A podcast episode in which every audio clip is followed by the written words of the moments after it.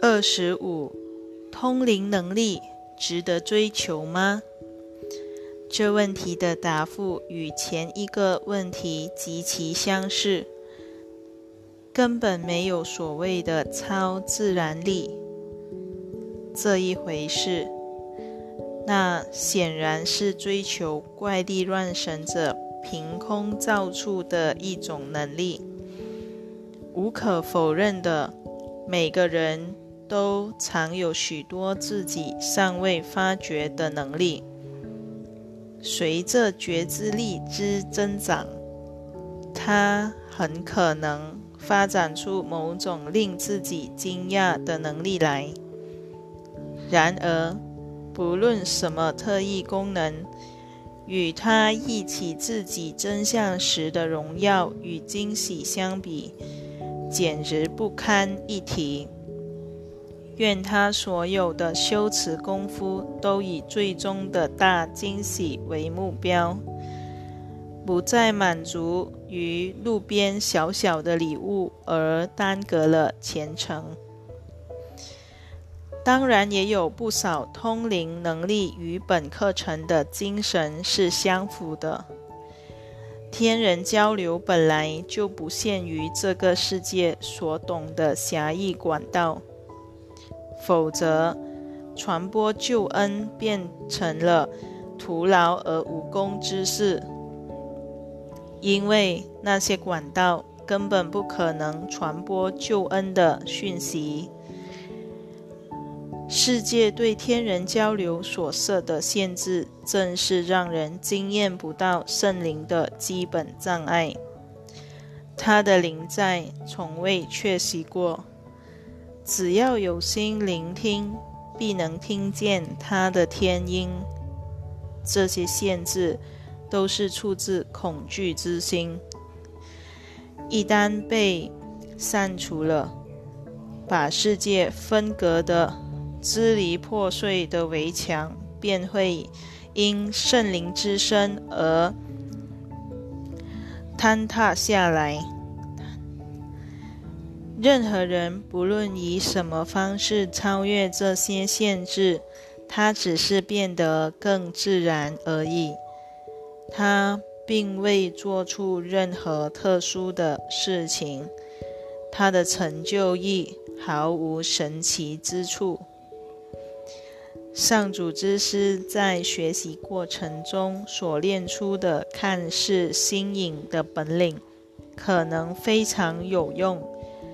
只要他能献给圣灵，且遵照他的指示而用，他们都会成为相当重要的教学工具。就这一点来说，这些能力是从哪儿来的，一点都不重要。唯一重要的是如何加以善用。若把这些能力本身当成一种目的，不论他怎么用，都会妨碍了自己的成长。那些本领并不能为他证明什么，他不会证明这人过去有何成就，也无法证明他对未来有特殊感应能力，更不能证明这人拥有上主的特恩。上主是不失小惠的，没有一种能力不是人人具有的。只有透过怪力乱神的伎俩，他们才显得像是一种特异功能。没有人会用道地的真货去骗人的。圣灵不可能骗人，因他只可能使用。道地而真实的能力，怪力乱神的把戏对他一无所用，他的能力也不可能转为怪力乱神的。然而，不寻常的能力确实具有某种特别诱人的魅力，圣灵也需要借助这些力量。小我却把这类力量当成自我炫耀的机会，于是力量反而转为他的弱点，这是何等的不幸！任何能力若不交托给圣灵，就会变成他的致命伤。因为凡是不愿臣服于爱的，就会臣服于恐惧，必会招来可怕的后遗症。即使是已经舍弃世间物质需求之人。仍然可能被通灵能力蒙蔽。小我的焦点若不投注于物质世界的价值，它的存在便岌岌可危了。然而，它还可能藏身于通灵这类新的诱惑下，重整旗鼓，收复师土。很少人能够识破他自己小我的自卫伎俩，即使他大辣辣的摆在眼前，只要他心里还有一点自欺的倾向，就很容易上小我的当。于是，那能力不再那么道地或真实了，它的用途也不再那么可靠。除非当事人能彻底改变他通灵的目的，否则那只会加深他的蒙蔽，使那种特异功能变得更加吉凶难卜。这是不难想见的结果。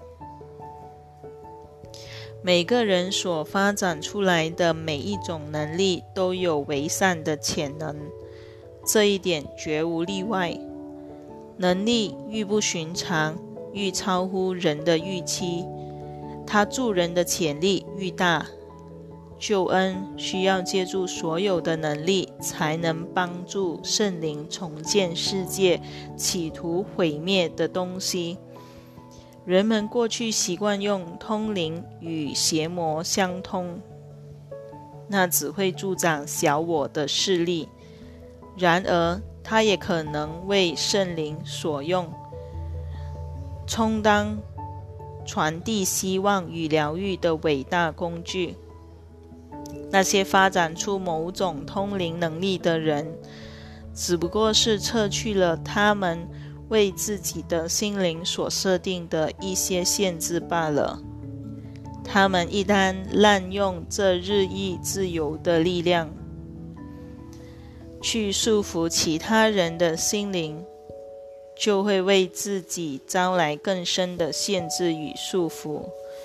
圣灵需要这类礼物，凡是能将它完全献给圣灵而不为一己所用的人，心中必会充满基督的感恩。那么，基督慧眼中的圣境也就近在咫尺了。